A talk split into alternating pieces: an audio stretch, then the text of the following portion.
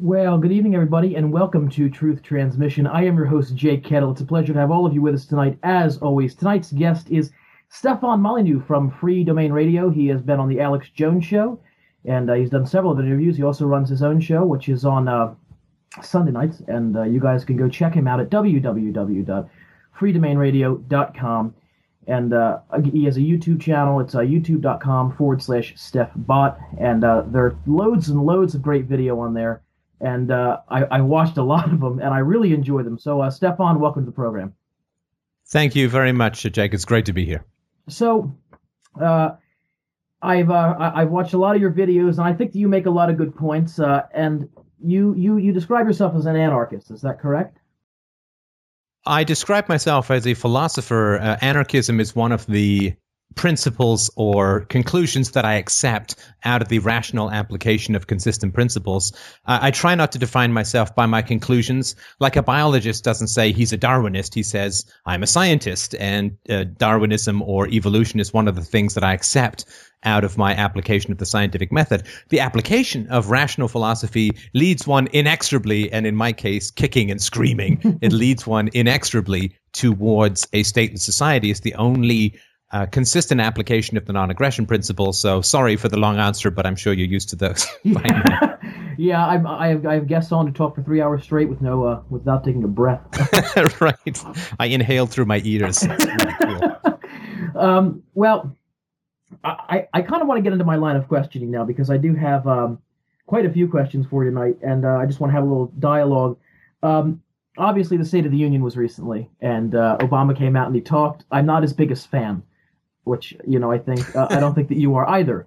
So um, what we, what, what I'm trying to do here is I'm trying to, to I, I broke down the key points of the speech, and there are about four of them that I really want to get into. And uh, I know that sure. You're very familiar with these, and I know that you will uh, be able to give a very good answer. So the, the State of the Union address overall, just in general, I mean, without even getting into the nu- the nuances of it, um, what is your opinion on the State of the Union? Well, it's uh, it's a disaster.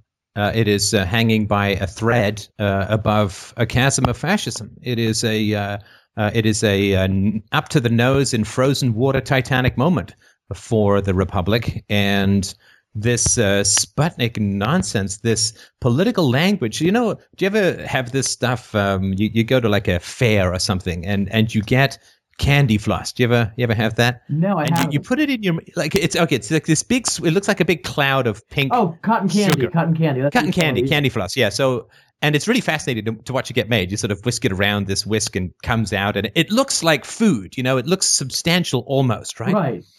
But you put it into your mouth, and after a little flash of sweet flavor, it it evaporates. It's like it gets beamed up into the tooth decay of the Starship Enterprise or something.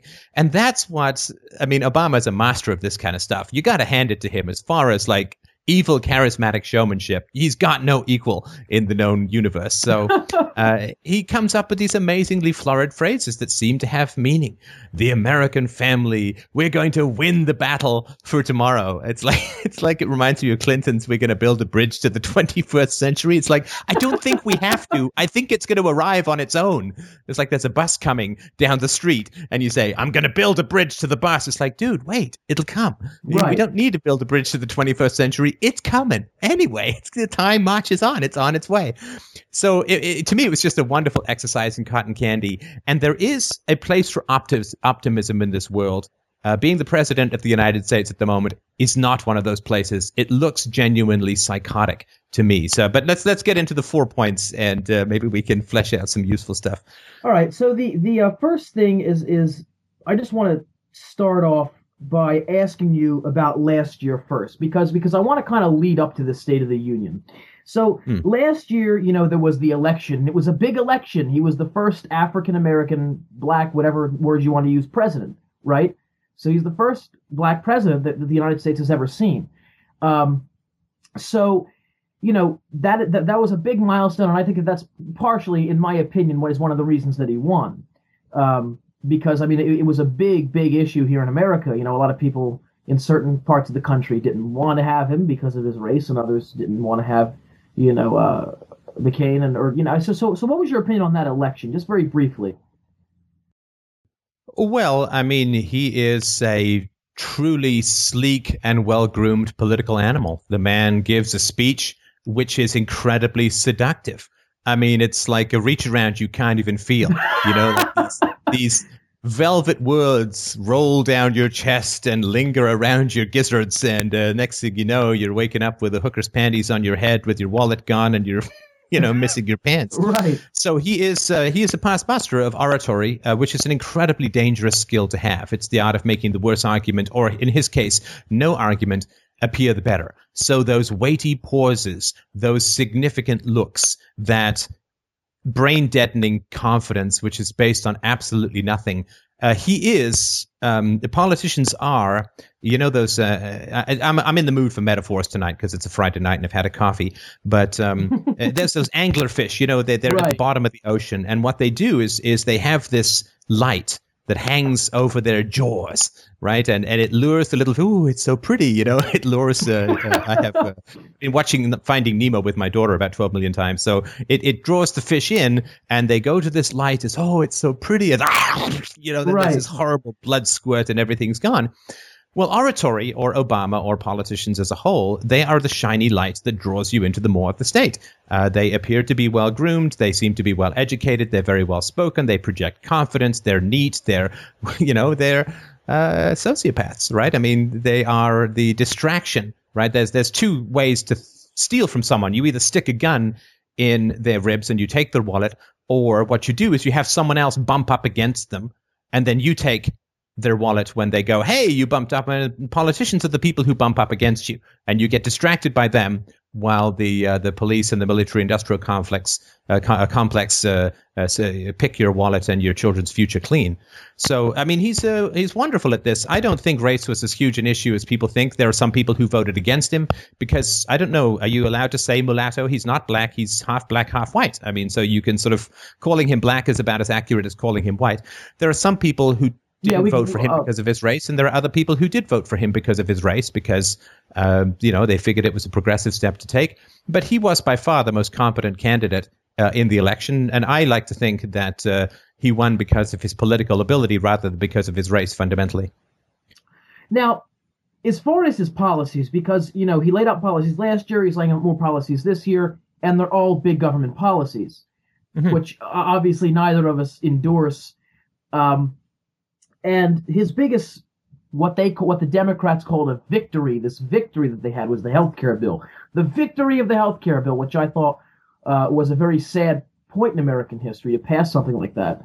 Um, and uh, what is your opinion on his policies, and I, and, and especially that health care, because that was a really big thing last year. And that, in my, sure. you know, and that's, I think the health care bill is going to contribute to the future of his administration and the future of the next election, because sure. people are going to look back on that and say, I liked it or I didn't like it. Yeah, I mean, look, the, the health care bill has nothing whatsoever to do with providing health care to the needy. I mean, to some degree, that at least is claimed to have been already done. Medicare and Medicaid should have taken care of that, as should have Social Security and or welfare and or an emergency room, which can't turn you away.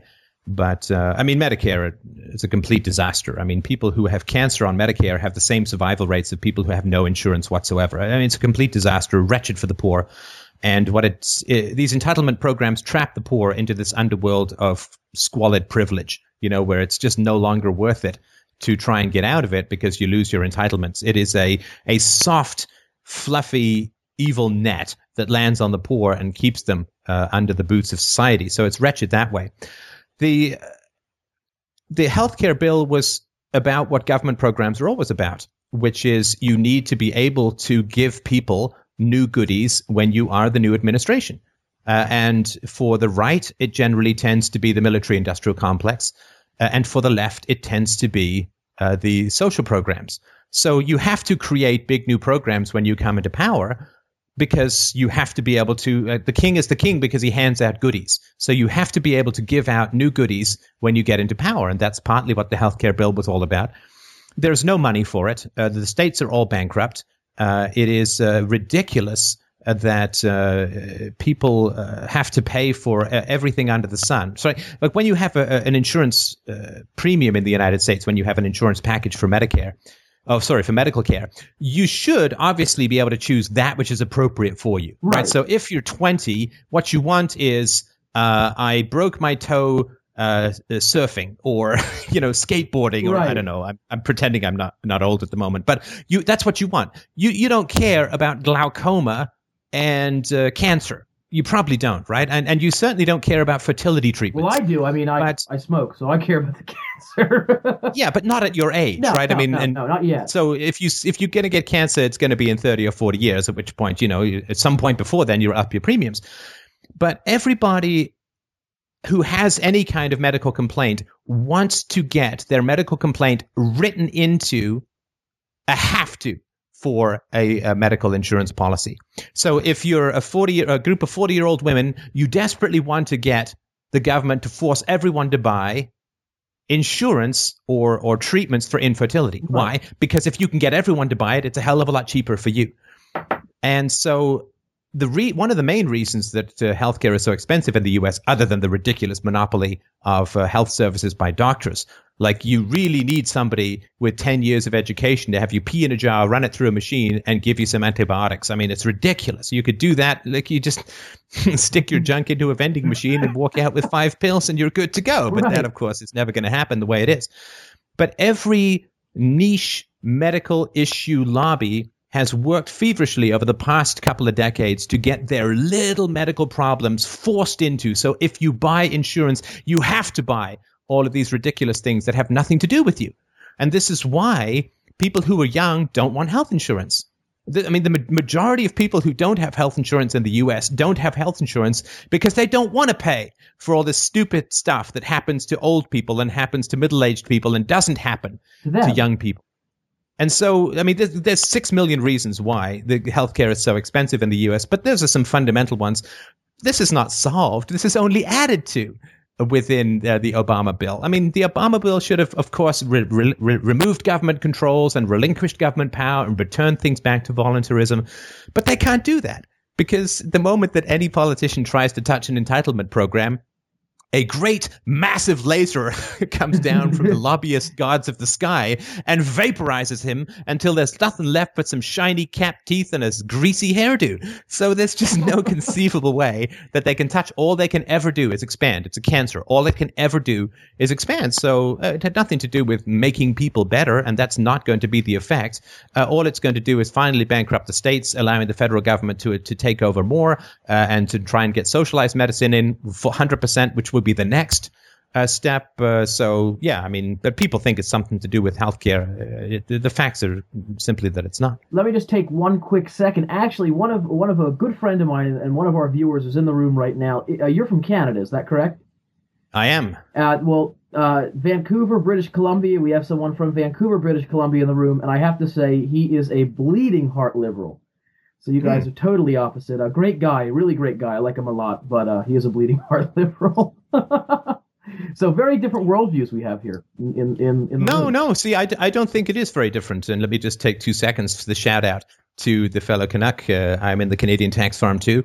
I don't think it's separate worldviews at all. I think that your friend is doubtless enormously interested in making uh, healthcare as cheap and as available and as effective as humanly possible in the world. There's no sane human being who's not neck deep in evil who wants to find some way to keep healthcare away from the most needy. And so he and I and all reasonable uh, people of goodwill are all on the same side. We all want healthcare and and uh, incomes and and insurance and pensions to be as widely available, as sustainable as humanly possible. The question is, do we use violence to achieve that end or not? As somebody who wants to use violence, uh, I do not consider moral. Most people, when they look at government programs, do not see the violence that is inherent within those government programs because there's a lot of propaganda around it, and we're raised in public schools which never talk about it and so on. We're going to get into that. Violence is the essence of the state. And so uh, if people think that violence can be mm-hmm. used to solve social problems in a sustainable manner, right? Violence can solve social problems in the short run in the same way that a gun to your ribs can solve someone else's income problem for the next day or two, but it cannot solve things effectively in the long run, which is why governments are running heavier, uh, more and more heavily into debt. And what the hell is going to happen to all of these poor people who've who've set their entire life direction upon the existence of the social programs and of healthcare that is cheap or, or free for them, when states can no longer pay those bills, right. What is going to happen to those poor people? That's the part that is always glossed over. Yeah, you can take a whole bunch of people people's money and shovel it at doctors and get them to treat the poor, but so what? You can take heroin to be happy, but it doesn't mean that your happiness is going to be sustainable. Right. Um, and I and I want to go into more of your actual hard, you know, the, the core philosophy uh, a little later. Um, but I kind of want to get back to, you know, and I and I agree with you on the healthcare, and I think that a lot of my viewers understand that. Some may disagree, but um, the next one that I want to go into um, is let's just hit the State of the Union. I want to go because this is the present. Mm-hmm. We're in the present now. This is the State of the Union, you know, and he just addressed us. So the first thing we're going to do education, right? Oh yeah, absolutely, we are absolutely, and uh, and like I said, we have two hours here. You can take as long as you want or as little as you want. Um, and I have that on the third page of my notes, brother. Uh, so um, the first part is the freeze on domestic spending that he wants to to to put uh, in. And it's, you know, uh, I was reading some notes on it, uh, able to reduce deficit by four hundred billion dollars over the next decade is what he claims by putting a freeze on domestic spending. Sorry, I just I can't ever hear this stuff without it just sounding like something out of a Looney Tunes cartoon. You know what strikes me? It's like some guy runs full tilt, boogie, off a cliff, right? And he's hanging there like the Flintstones in midair, and then he says, "Freeze!" As if that's going to do anything other than have him freeze in one particular outline down to the rocks below. four hundred billion dollars over the next ten years, only chipped off the deficit. I mean, that's, I mean, I don't even know what to say. That's insane. Yeah. I mean, that's, that's so insane that you can only assume that Americans don't know the difference between a, a billion and a trillion. Like, all they do is they look at the numbers and say, well, our, our, our deficit is thirteen trillion, and he's talking about four hundred. Oh, four hundred is bigger than thirteen, so I guess we're in the money. Like, that's all I can think that people are thinking. Right, they're not right. actually looking at the difference between the B and the T R, but it seems like quite a bit of a difference. There is a big difference, and uh, that was one of the points that I definitely wanted to throw out there. He does want to put a, a freeze on domestic spending. Just a free, he wants to freeze it. You know, it's it's it's like he wants to cryogenically freeze domestic spending. And then he wants to... But you can't cut it. You can't... I'm sorry. You can't... I mean, he's right. You can't cut it. You can't. I mean, so so let's say that they, the government fires half its workers tomorrow. Well, what are they going to do? All they're going to do is apply for unemployment insurance. So they don't save any money. And and, oh, uh, and then the unions stage all of these wildcat strikes and shut down the electricity grid, and they drive trucks at uh, ten miles an hour along the highway and rush hour and the whole economic system. They can't cut. They can't cut. It's way too late for that.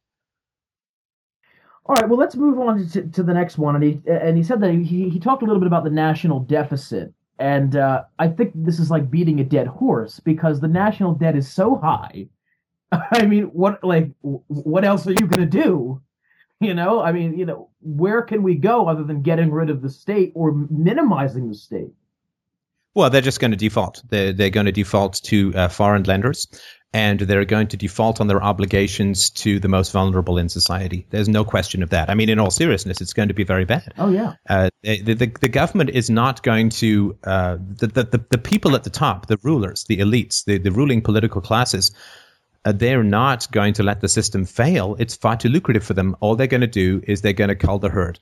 They're going to say, holy crap, we have way too many dependents upon the government, and they're going to talk all kinds of stirring speeches about we need to pull together in this crisis and double up, and you're going to have to learn to enjoy the taste of cat food because we're all in it together. And uh, it's all madness. They're just going to cut all of these entitlement programs. They're going to um, you know, risk all of that stuff and tell people basically to suck it up. They're going to declare a war on the deficit like they had a war on poverty and illiteracy and war on drugs, and they're going to try and get everyone to pull together like it's a Second World War against imaginary fiat currency debt madness, and it's going to be completely brutal. Uh, and mm-hmm. They're going to have to uh, be very aggressive with the people who aren't happy with this. Uh, but this is, I mean, this is inevitable. It's happened before. I mean, until we get over the addiction to statism, it's going to keep happening. And that's what we have. We have an addiction to statism. You know, we we, we, we become so, so uh, dependent on on the state, you know, that uh, and there are some people that think that that's okay, that it's okay to be a slave to the state. Um, and there was one comment, and, and this wasn't in the State of the Union, but it just came to me that, that he said um, a few months back that really got to me. I, I'm, I'm a big gun guy. I love guns. I mean, you know, I own guns. I shoot guns. I shoot, hunt, you know, all that stuff. I'm really into it.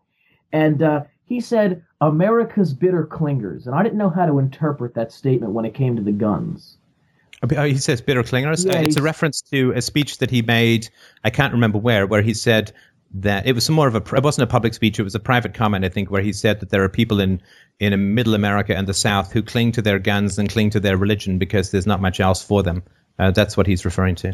Yeah. And I, and I didn't really like that too much.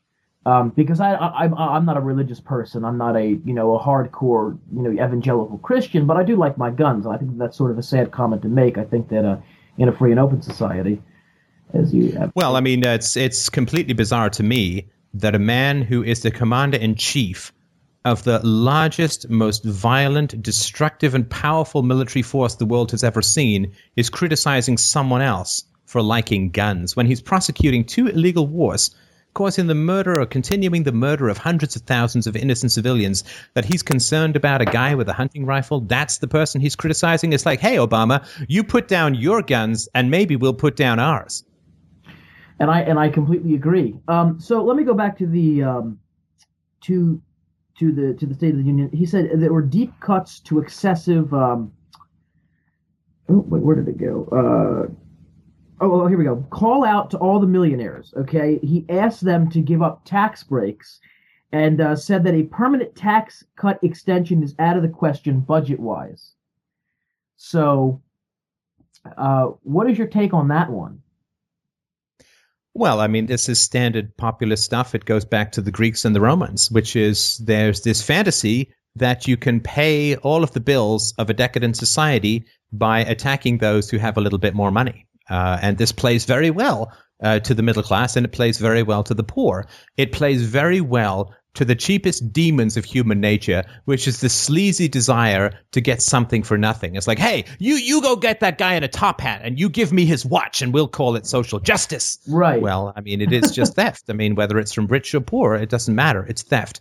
It is also, to me, ridiculous Uh, and inevitable that the government says that the problem is it doesn't have enough money. See, that's that's the problem. The government says it doesn't have enough money.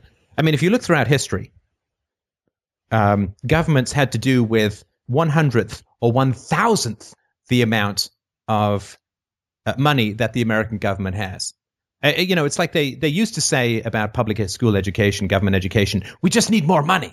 But nobody really says that anymore because it's so ridiculous how much is spent, fifteen thousand dollars, twenty thousand dollars or more per student per year. Uh, nobody's going to – and, of course, test scores have declined, as is inevitable, right? You put more money into a corrupt system, you get worse outputs, not better, right? So test scores and so on have declined. Government efficiency has declined. Right. Uh, and government – so so the idea that it's like, well, we have more money than any other government in history has ever had. And we have almost no defense obligations because we have friendly neighbors to the north and south, and we have oceans to the east and west, exactly. And we have nuclear weapons as a deterrent. So we have more money than any government has ever had in history. We have almost no requirement for national defense. But the problem is we just don't have enough money. Well, that's, I mean, it's ridiculous, but it can only be sold to people who are looking for believable lies to to justify their own desire to get something at somebody else's expense. And before I just do my advert, I just want to uh, to to get to read you a comment in the room. Somebody said that you should debate Noam Chomsky. Yeah, but uh, I would be happy to debate Noam Chomsky, uh, though I think I may have to speak up a little. No, I shouldn't say that. No, I really, I really like Noam Chomsky as far as his analysis of foreign policy goes. I think he's just a stone cold genius, and I think his ethics are fantastic. But I certainly have a problem with some of his uh, uh, anarchistic socialism. But anyway, that's neither here nor there. All right. Well, let me just do my. Uh, let me take a quick second here. Remember, guys, the show is sponsored by right servers dot com. That's w w w dot right servers dot com. You can go there for all of your hosting needs. Uh, that is uh, the server room uh, from Justin dot t v actually runs that. So uh, you guys should definitely check that out. Uh, the other one is make sure you guys watch The Truesdale Show. You can find them on Justin as well. That's w w w dot justin dot t v forward slash Truesdale. Uh, I think it's show at the end, yeah. And um, that's Derek Truesdale, and uh, he, he does a show uh, Monday, Wednesday, and uh, Thursday. So definitely check him out as well.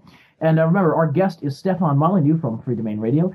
And uh, you can uh, go to his website, w w w dot free domain radio dot com, and uh, check out his YouTube channel. He has tons of great videos on there. I think I've watched them all. uh, that stuff. And sorry, let me just, uh, I've got a better name for it. It's youtube.com forward slash free domain radio. Oh, and I also want to mention my show is uh, probably maybe it's Sunday night where you are. It's it's two p.m. Eastern Standard Time. But people can just jump into the chat room to to talk philosophy uh, either by Skype or by phone, or they can just type, type questions into the chat room. All right. Sounds good. So uh, make sure you go there and, uh, you know, uh, make a donation or give some support to uh, Stefan. And uh, it's great to have you on. You know, uh, like I said, uh, I'm a big fan and, I, and, I, and I've been waiting to have you on for quite some time now. So well, I'm very glad to be here. So let's uh, go to the last part of the State of the Union that I want to talk about, which is invest. Oh, education, please. Oh.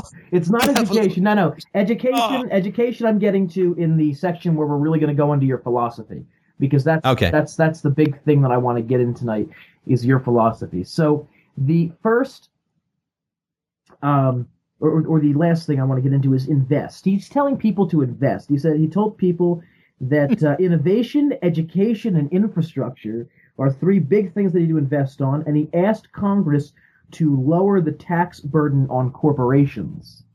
Mm-hmm. So he, he's saying, you know, invest in innovation and education, and and, he, and he's telling people to invest when they have no money, um, which is I, which I find sort of ironic. Uh, you don't have a dollar in your pocket, but I want you to invest anyway. What am I going to invest on? A loan that I borrow from the bank, which only puts us further in the hole. Right. Right. So what is your take on that one? Well, I mean, look, the the reality is that it would, it would be completely ridiculous for me to run for the head of the N double A C P People with Really Big Hair Association, because I'm really, really white, especially given that it's January in, in Canada. And I'm really, really bald. And the reality is that it, Obama has no clue what the economy is or how it runs. Neither do his advisors and neither do his economists. I mean, let's just look at the last couple of presidents. Obama, did he was he ever an entrepreneur in the free market? Did he ever actually create a single job in his lifetime? No. Uh, George Bush, the senior, no. I mean, the guy f- fell ass backwards into money, was born on third base and thought he ran. Uh, he, he hit a home run. Uh, Bill Clinton, did he ever uh, actually uh, found a company and and build jobs and and work in the free market? No. Of course not.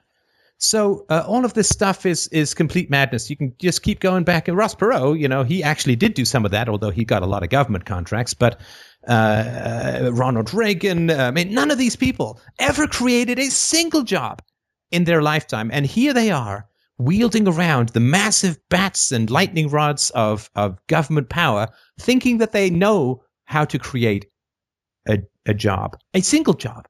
And so, to me, it's it's just ridiculous um, running a, a complex economy, which is completely impossible. But let's say it was possible.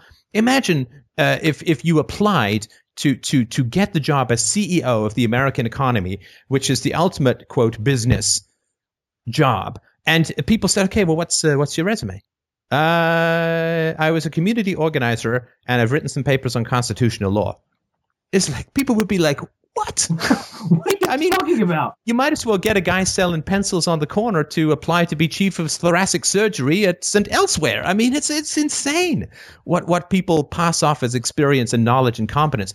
Now, a sane human being would look at the oh, job wait, description hold, called. Hold, hold on one second, yeah. Steph. We uh, we're having a little technical difficulty here. I don't know what happened. Okay, guys, we're back here on Truth Transmission. I really, really apologize for that. I don't know what happened. Uh, I really screwed up this time. But I, I think uh, I have uh, I do have an idea that uh, what has happened before when I'm on shows is that uh, th- th- there's too much uh, spittle uh, that that's coming out as I'm ranting, and it can even short th- circuit things from a significant distance. It's T C P I P spittle, uh, which has quite a radius on the web, so that may have crashed everything you've got. I was not aware of that, but thank you. That's uh, it's an unknown ability, a little known ability that I bring to the table. So sorry about that. Well, I'm happy that whatever you bring to the table is perfect for me. Let me just make sure that all my systems are up again, and then we'll be ready to get back rolling, and they are. So uh, welcome back to the program. Again, this is uh, Stefan Molyneux from Free Domain Radio, if, uh, for those of you who are just joining us, and I think that the government shut me down. So um, They're they're not that competent. They did end up crashing their own servers, I think. Yeah, right?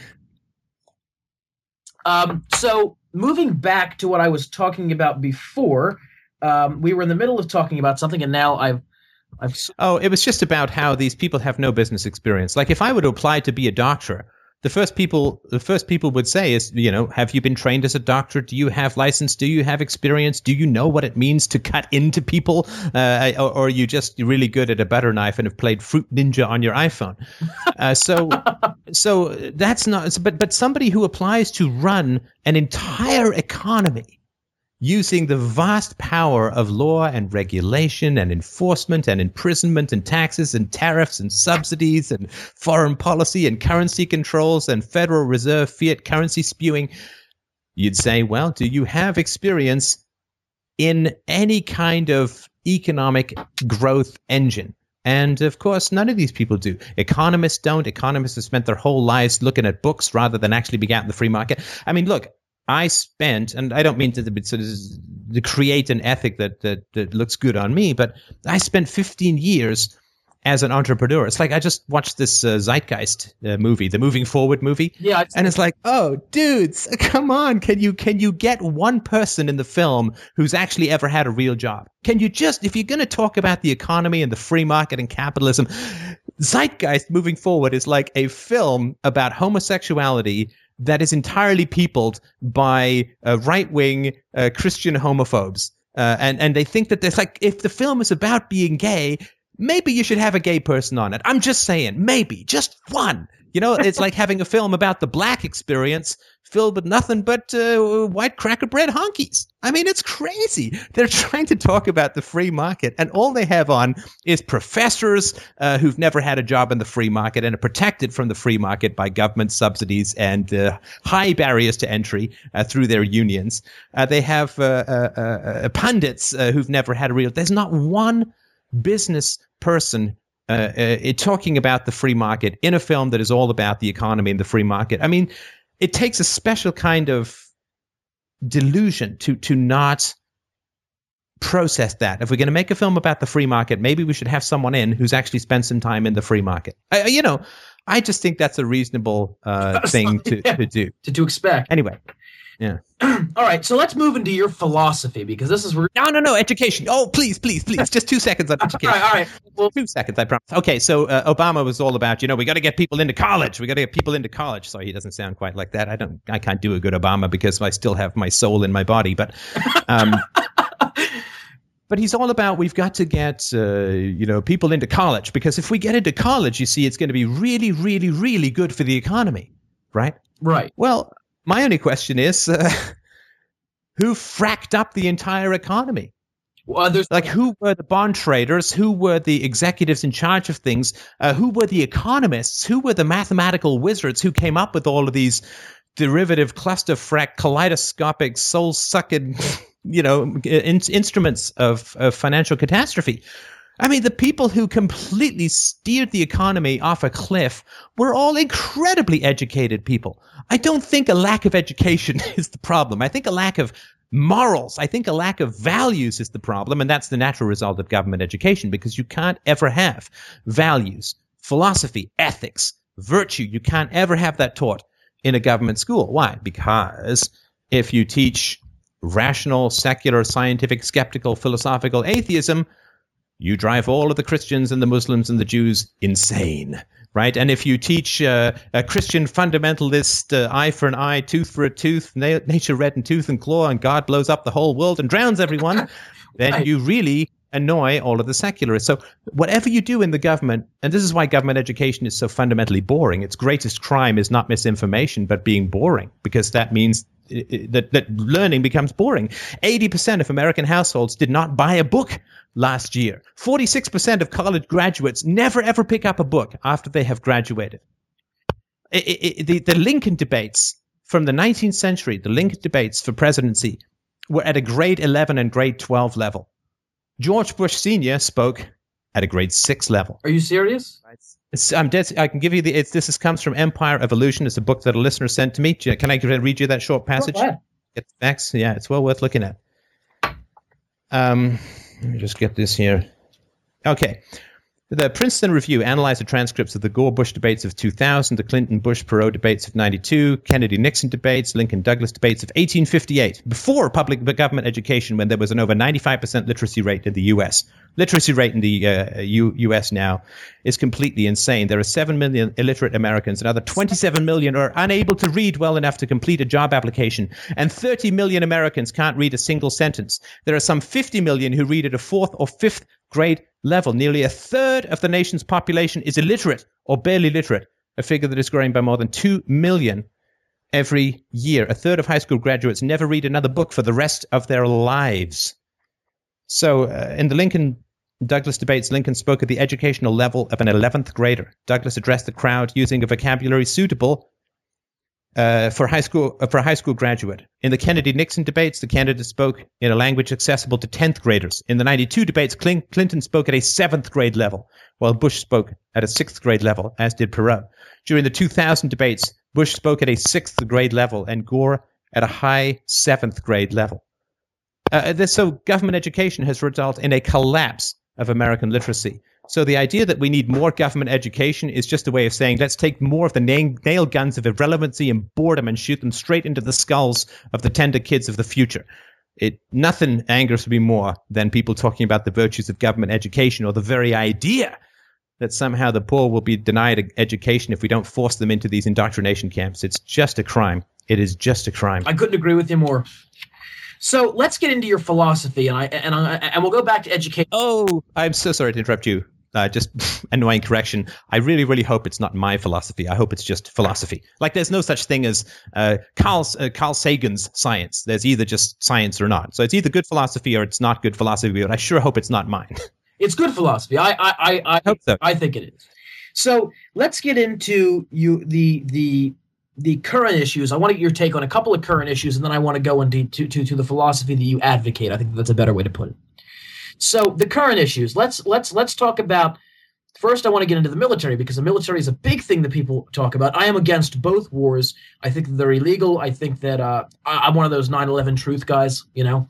Um, whether or not you agree with that, I don't know. But um, – I do think. Well, sorry, just for nine eleven is a, is a spectrum from the official story, which I certainly don't believe, because it's the official story. It's automatically not believable, uh, all all the way through to space aliens beamed up the captains or something like that. So uh, I'm sure that you and I would be pretty far away from the official version, but where we would end up along the continuum may be different. But uh, I'm certainly completely skeptical of the official version.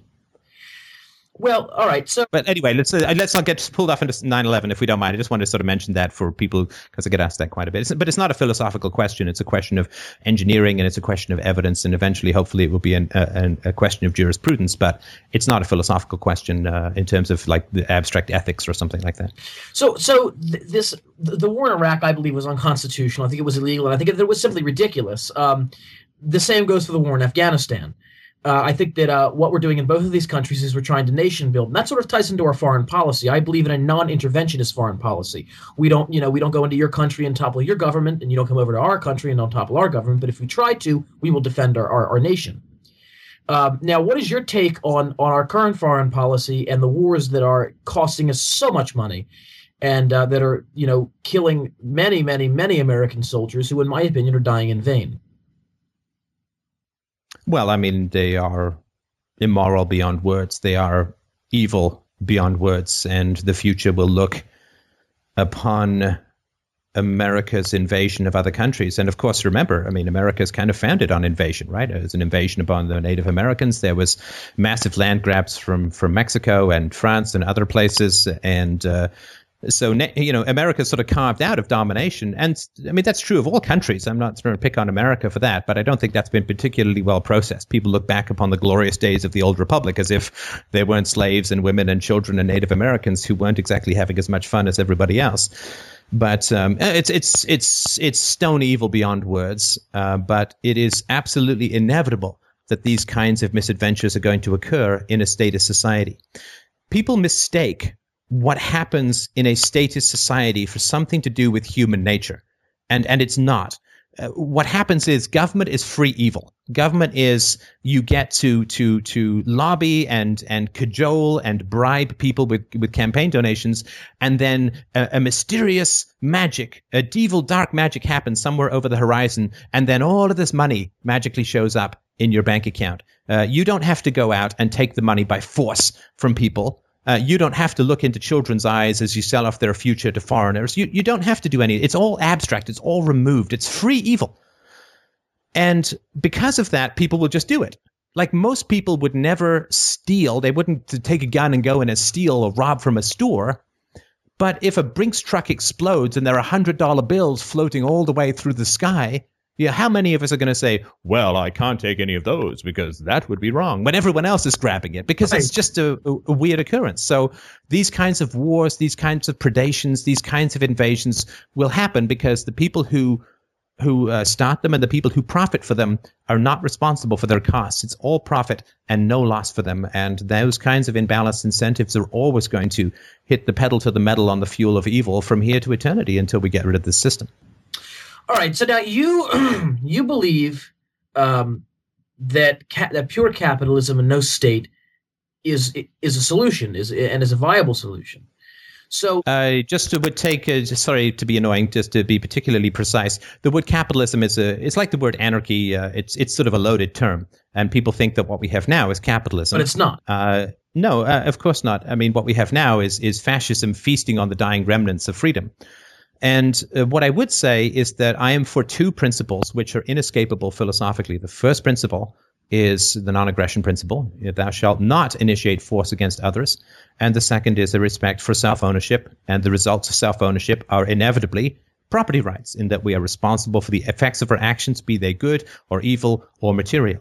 And so property rights, uh, self-ownership property rights, and the non-initiation of force, these are the only philosophical virtues that are necessary for a free and functional society and a peaceful a peaceful and prosperous society, a society without war, with almost no poverty, with almost no crime. And these are the only consistent logical moral positions that you can hold. And this is how we all live in our own personal lives, right? You didn't hold me hostage in order to get me on the show. Uh, I didn't hold you hostage in order to get uh, uh, an invitation. Uh, I don't think that you have uh, hooded SWAT teams going in through people's windows and getting them to your website. It's all voluntary. This is how we live, how you and I live, how all the listeners live, how we go and get a job. We don't uh, go and kidnap the guy's kids and say, you give me the job, or they're you know, going to be sold to, to Arabs. I mean, you, you don't do any of this kind of stuff. You you deal with people in your life on a peaceful and voluntary basis. So what's good for you and me and everybody listening is good for everyone. All we have to do is take the personal ethics that we live by and say, hey, what if this was just uh, everyone, everything? Then there's no governments, there's no guards, there's no tyrannies. We're all using peace, and there will be occasional crazy, violent people for sure, but at least we're not going to give them armies and nuclear weapons. Right, exactly. Um, so th- there are a lot of concerns with that, and um, obviously, a lot of people are fighting, you know, a philosophical war against globalization. I know I am. I know somebody like Alex Jones is, and David Icke. Um, I don't know if you know David Icke or any of his uh, works, or uh, he's the guy. It's not Icke. No, I guess I wouldn't go by Icke either. So yeah, Icke. Okay, it's Icke. Uh, he he's the guy who talks about the lizard people from the center of the earth and all that sort of stuff. Uh, very interesting. You may not want to lead off with that as, as somebody that you're thinking. Anyway, it doesn't matter. Okay, I, I know I know very little about him. Okay. But I think I saw him in a Richard Dawkins video once. That's about it. Oh, yeah, yeah, yeah. He has been in uh, several films, but with Bill Maher and Richard Dawkins. But anyway, um, a lot of people have a concern with this, with with pure, you know, capitalism, which is, for lack of a better term, and uh, mm. because they say, well, if we allow pure capitalism to, to, to rule our society, what's going to happen is, is that we're going to have monopolies, and corporations are going to take over, defense companies are going to screw us over, uh, they're going to, you know, they're going to hold us hostage for our food, and, and all these different things. You know, I mean, you know, these corporations are going to Sure. hold us hostage for our food, and and um, that that is a big, big issue for a lot of people when it comes down to talking about something like this. So what is your response to somebody who's who who is afraid that monopolies will dominate the market, as opposed to, you know, and they, but because they think that they need the government. They need the right, government right. to say, you can't have a monopoly. What is your what is your t- Well, I mean, uh, look, I mean, there's a lot of propaganda about this, and I try not to get impatient with people because, you know, you you got to ease people out of the matrix a little bit. But the reality is, of course, it only takes a moment thought, a moment's thought to say, well, if monopoly is a bad thing, what is government? Government is a complete monopoly. Government is a monopoly such as Microsoft could never dream of, right? I mean, government is a pure, coercive, violent, oligarchical, hierarchical, throw people in jail, indoctrinate kids, uh, start wars, uh, you know, torture and and and deny services to, to people they don't like and call for the execution of people like Julian Assange. It is a complete and total monopoly, the kind of monopoly that the mafia couldn't couldn't even dream about because they still have competing people going in and out of their territory. So if monopoly is bad, the first thing we need to look at is, okay, well, what's the largest, most violent, most dangerous monopoly in the world at the moment? Individual governments.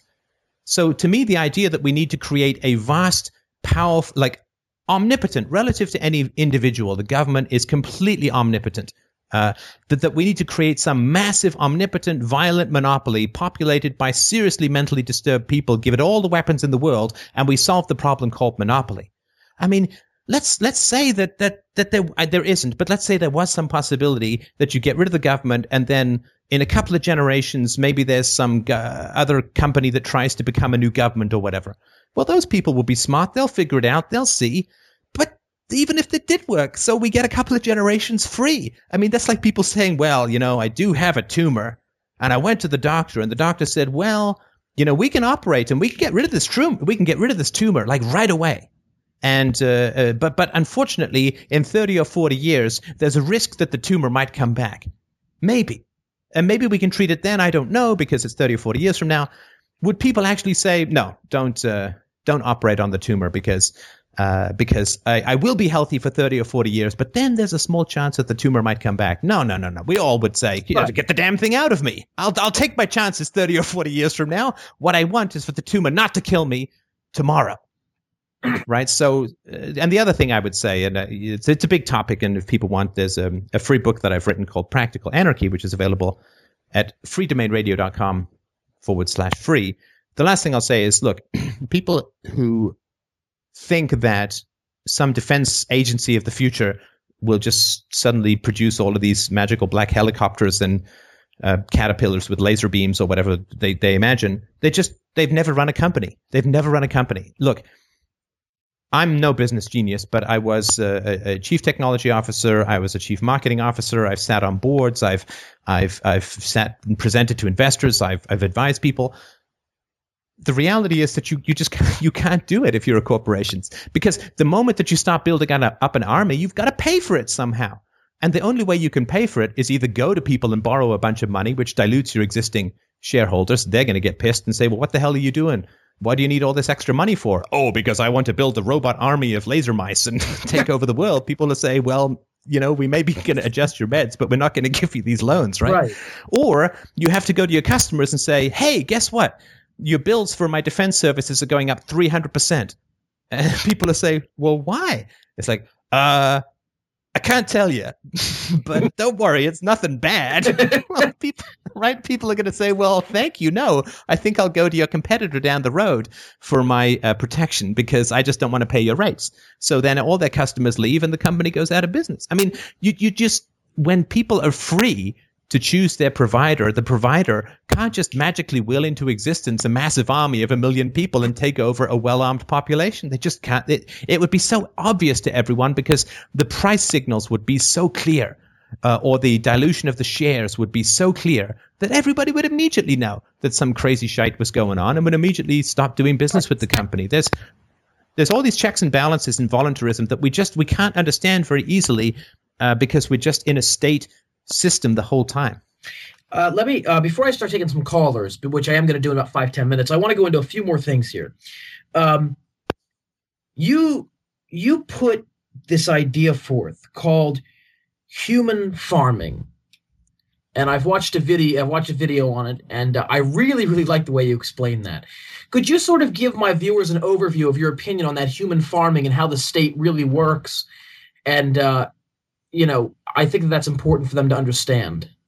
Sure, sure. Um, well, I mean, I'm actually I'm just working on a book at the moment called um, uh, Human Farming, a Handbook for Political Masters, which is a sort of tongue-in-cheek introduction to the concept for people going into politics. But um, uh, very briefly, right, there, you know, human beings should really be viewed as resources for the ruling class. If you want to understand where you live, you think of a map of the world, you've got all these countries in different colors, they're just farms.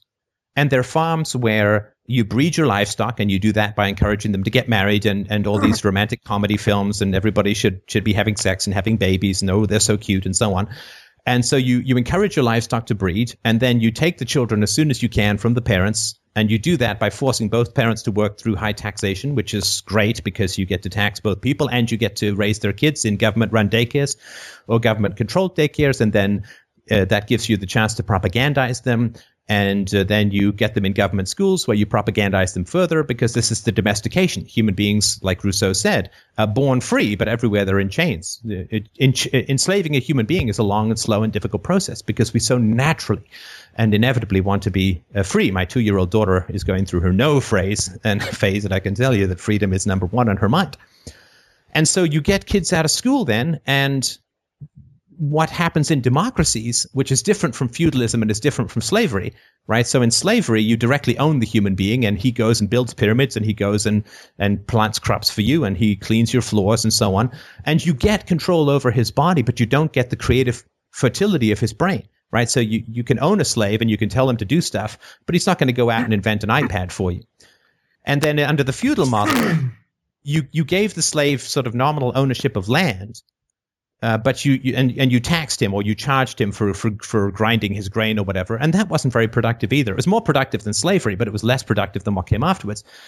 In the Industrial Revolution and so on, what happened was uh, some unnamed political master genius uh, came up with the idea and said, okay, well, if we let the human livestock choose their own occupations, then we overcome the problem of motivation, right? Slaves have no motivation to improve things. Uh, serfs or, or feudal vassals, they have some motivation, but not a huge amount. But if we let people be free, if we free their bodies and free their minds, and we tax the effects, which is sort of wage and capital, then we'll, we'll get much more productive cattle. And so what happens is uh, you give some relatively free property rights and human rights uh, to people, and they so you get this huge burst of, of economic growth and, and productivity in the nineteenth and early twentieth century. And uh, people become enormously profitable, and then you can use the future productivity of your of your livestock, of your citizens, to borrow, and you use that to enrich yourself, and you use that to uh, uh, to enrich your friends, and so on. But there's a the system always fails, because when you give people freedom, they become more productive, right? So so a, a, a cattle farmer won't have all his cattle in a big pile, because right. they'll just die, right? So he'll give them some room, and there's an optimal amount of room that you can give to your chickens and to your, your cows and your, your pigs and your whatever, right? And so what they've, they've given us more room, and because of that, we've become more productive. But because we've become so productive, like if you found some way as a chicken farmer to get ten times the amount of eggs, you wouldn't set nine-tenths of your chickens free, you just build a big mansion and, I don't know, invite P. Diddy over for hookers and blow parties. I don't know, right?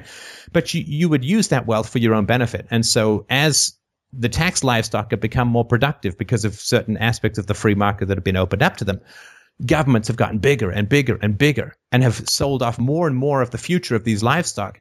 And now, of course, because intelligent human beings don't breed very well in captivity, you have a huge problem uh, of uh, your livestock just aren't breeding, right? So in all of the Western countries, I think except for the U S and maybe one or two others, uh, you're far below uh, reproduction rates uh, or sustainability rates for the population.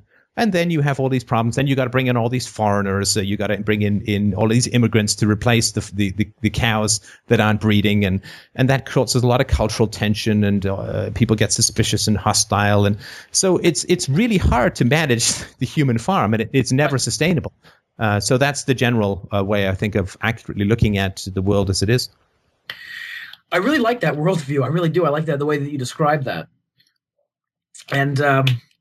I'm going to start taking a couple of callers here, I think. Let me uh, – usually I don't get callers immediately. It takes them a few minutes to, to get up and ready. But uh, if you want to call into the show, you can call in on our number here. That's seven one six, six oh eight, three oh oh seven. That's seven one six, six oh eight, three oh oh seven. If you are on my Skype list, That means Paulie, uh, Walt, anybody who wants to call in. Let me know. Send me a message. I'll pop you into the call. Excuse me. And if they have, uh, I'm happy to take questions if people want to type them in the uh, in the chat room. And if you have a question, and I just wanted to say, like, thanks so much to the people who are listening in. I know that philosophy is not always the most exciting of topics, but I really do want to appreciate uh, people's time for listening in. Well, hey, a lot of people are enjoying this. And if you don't feel comfortable calling in, you could always type a question in the chat room. Uh, and uh, if it's for me or for Stefan or whoever it's for, uh, we'll be more than happy to answer it. And, uh, you know, we could do it that way. And uh, Silk Chocolate says that you you are a fantastic guest. No, thank you very much. I Silk appreciate Chocolate, that. Why don't you call in? You have you have my uh, you have my Skype. Uh, you're you're a friend of mine. Um, one more question for you while we're waiting for some call-ins. Um, now, is it possible to run a society through anarcho-capitalism on such a large scale, like a society like the U S? Uh, tell me what you. I mean, my my an- anarchist ears uh, prick up at this uh, at this idea of running society. Uh, what what do you mean by that? I, I don't I don't know that society should or could be run, but maybe I misunderstand what you mean. To sustain Sorry? society. Well, but what do you mean by run who, who, running society? What does that mean? I, I don't mean to be. I'm not being critical. I just really want to make sure I understand what you mean by the phrase "running run, society," because that's something the communists say, and I'm not saying obviously that you mean that. I just want to make sure I understand no. what you mean. Um, is it possible for a society to sustain itself on on a large scale like the U S? Is it possible for that economy to continue to run? What happens during an economic depression? You know, what does everything just collapse or? Well. Um, I would certainly say that uh, the way it's running now is not sustainable, right? So, so I mean, people do criticize me sometimes because I you know, put out this stuff and people think that I don't have a solution, right?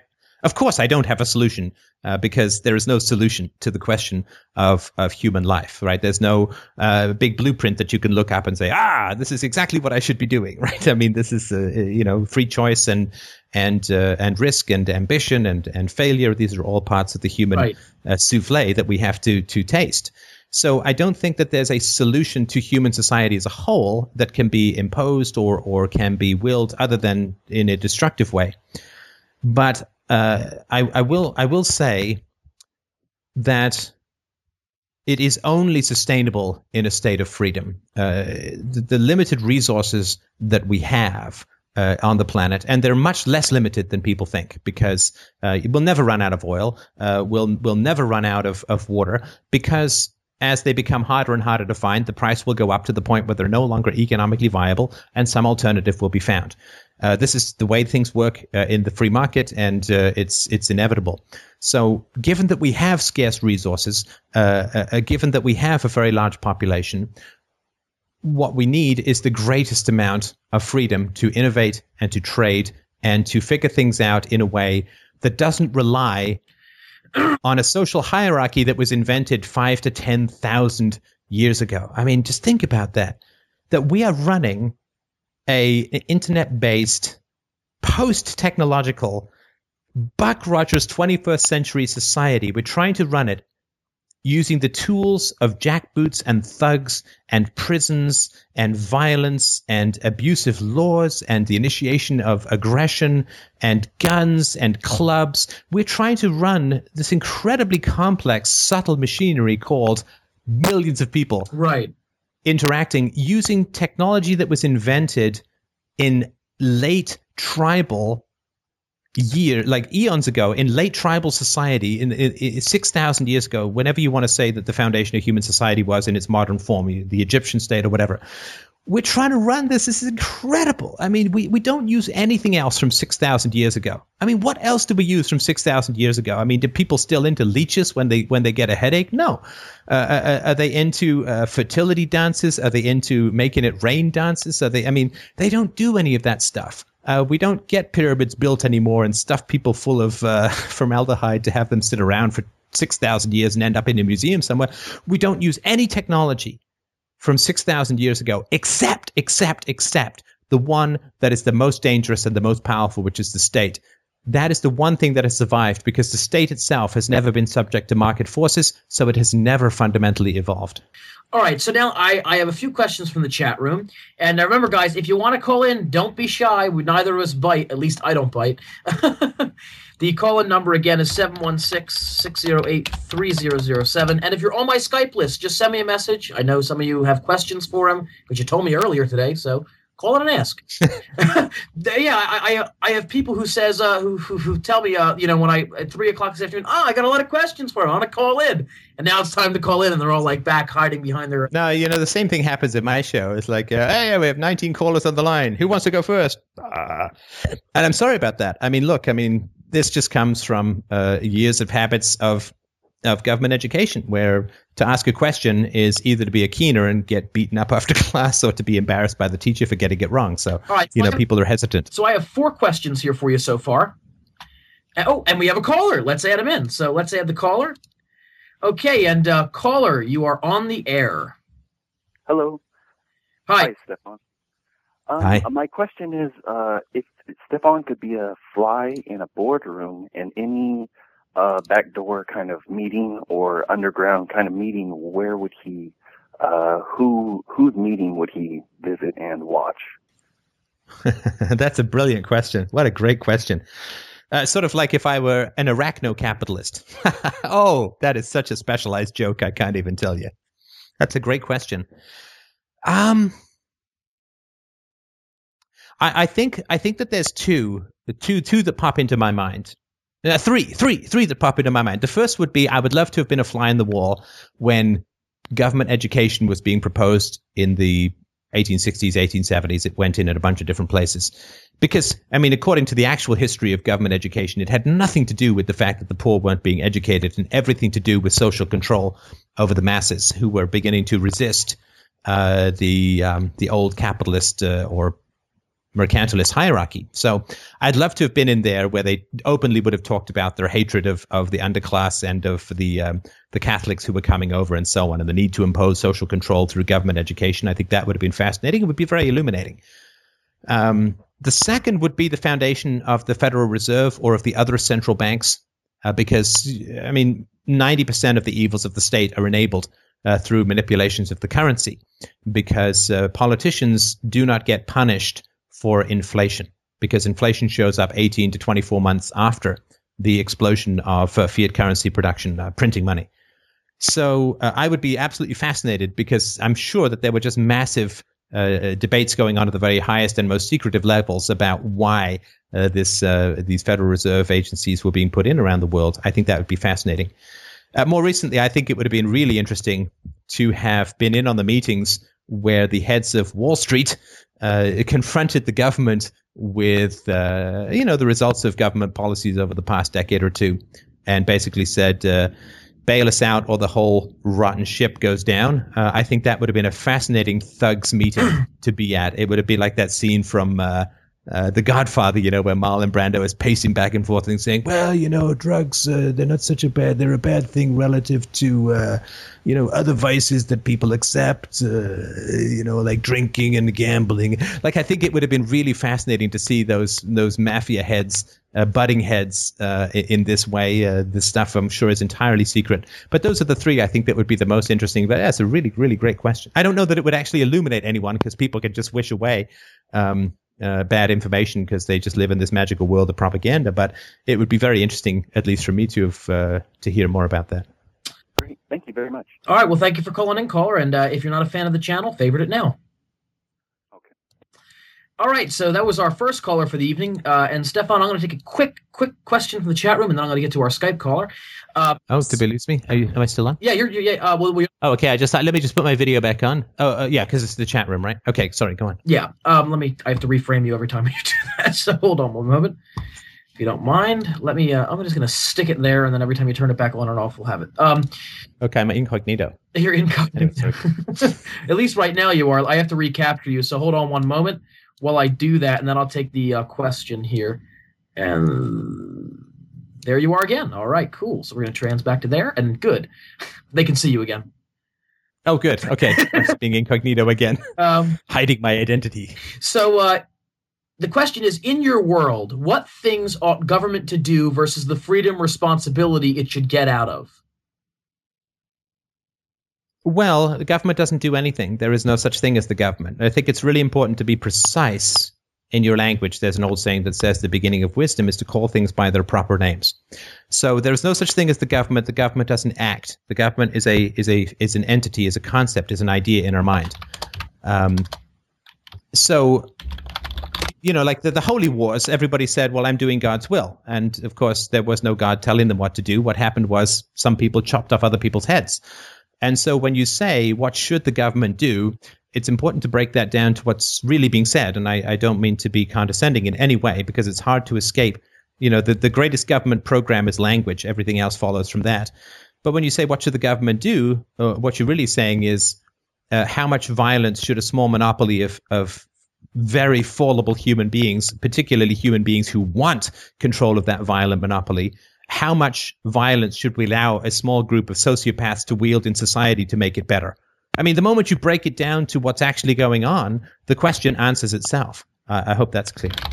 All right, cool stuff. Um, and I'm trying to get this one viewer I have. Uh, he's a very liberal viewer, and he hates me. He hates me.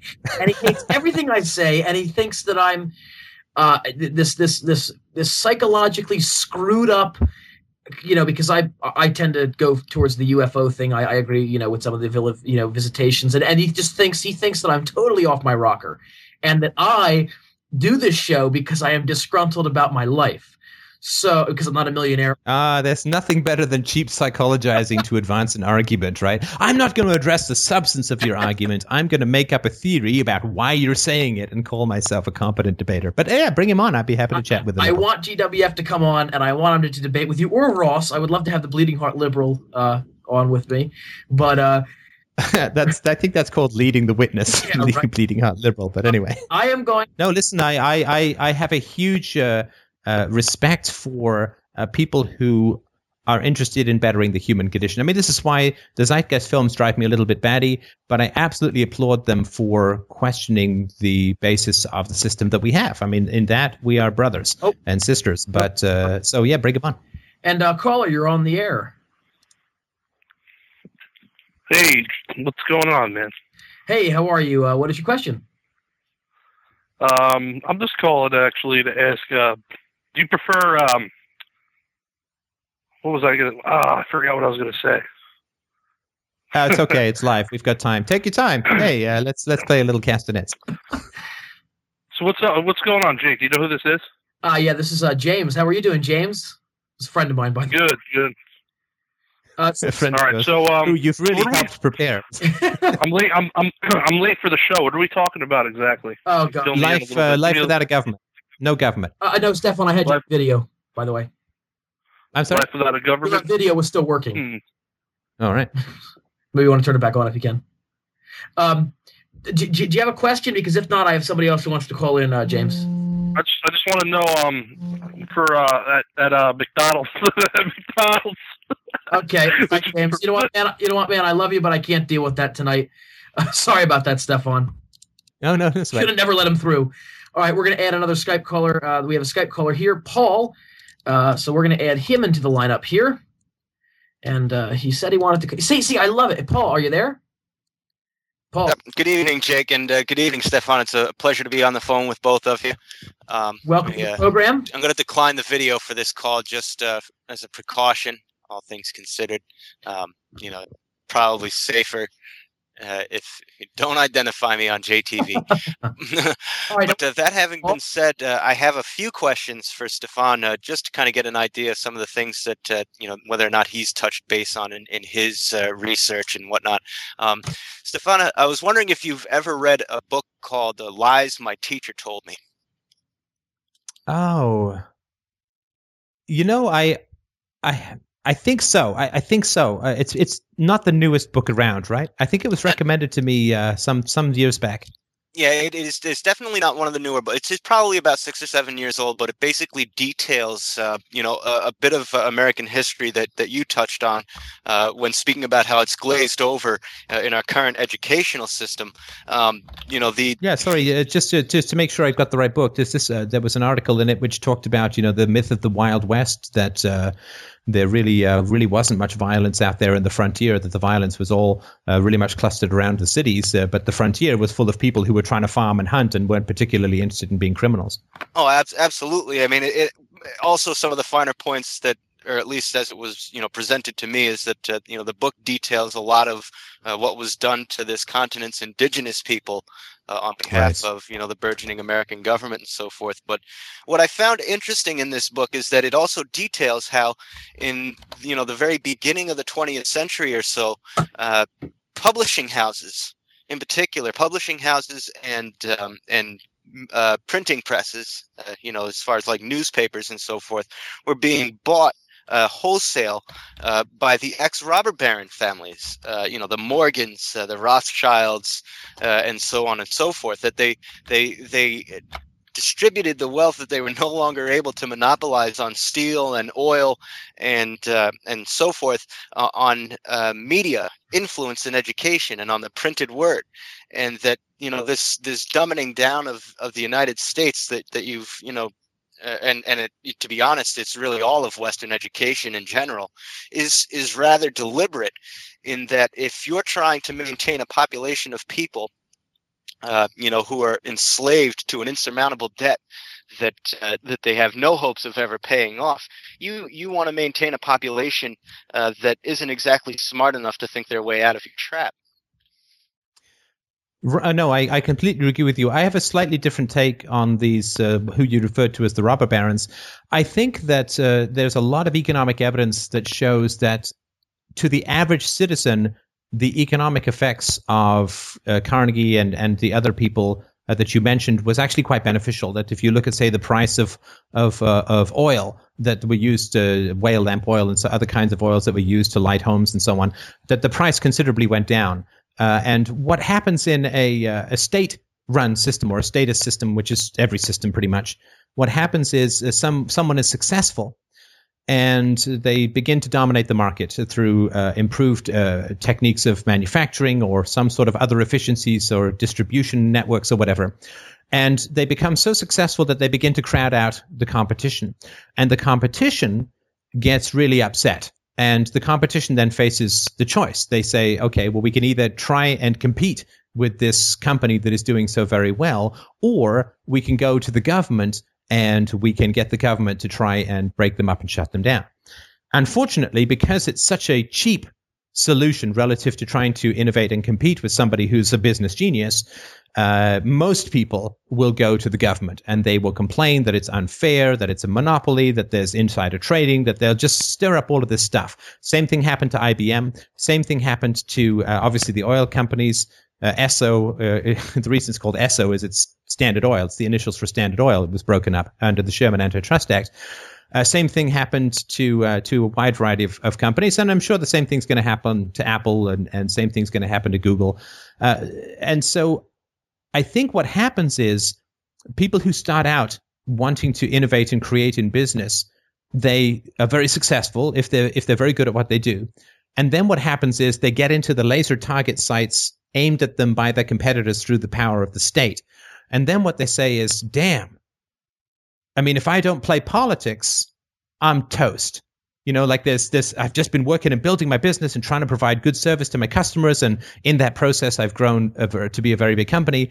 But now I got, you know, it's like the beginning of Toy Story two. There's like six million lasers on Buzz Lightyear uh, on planet Zurg. Uh, and that's what happens. So they say, oh, man.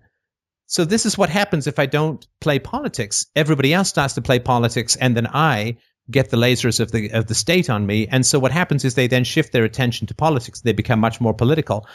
And I think, though, it's certainly they did get involved in the media and so on. But I think what's much more important, the media is in effect. Advertising is in effect. Everything that goes on for adults is in effect. The cause of, of the dysfunction within the citizens' thinking is the fifteen thousand hours of indoctrination and miseducation and missed education that they get in the government schools, where there's no compulsory courses on logic. On logic. The simplest and easiest thing to teach to children is logic.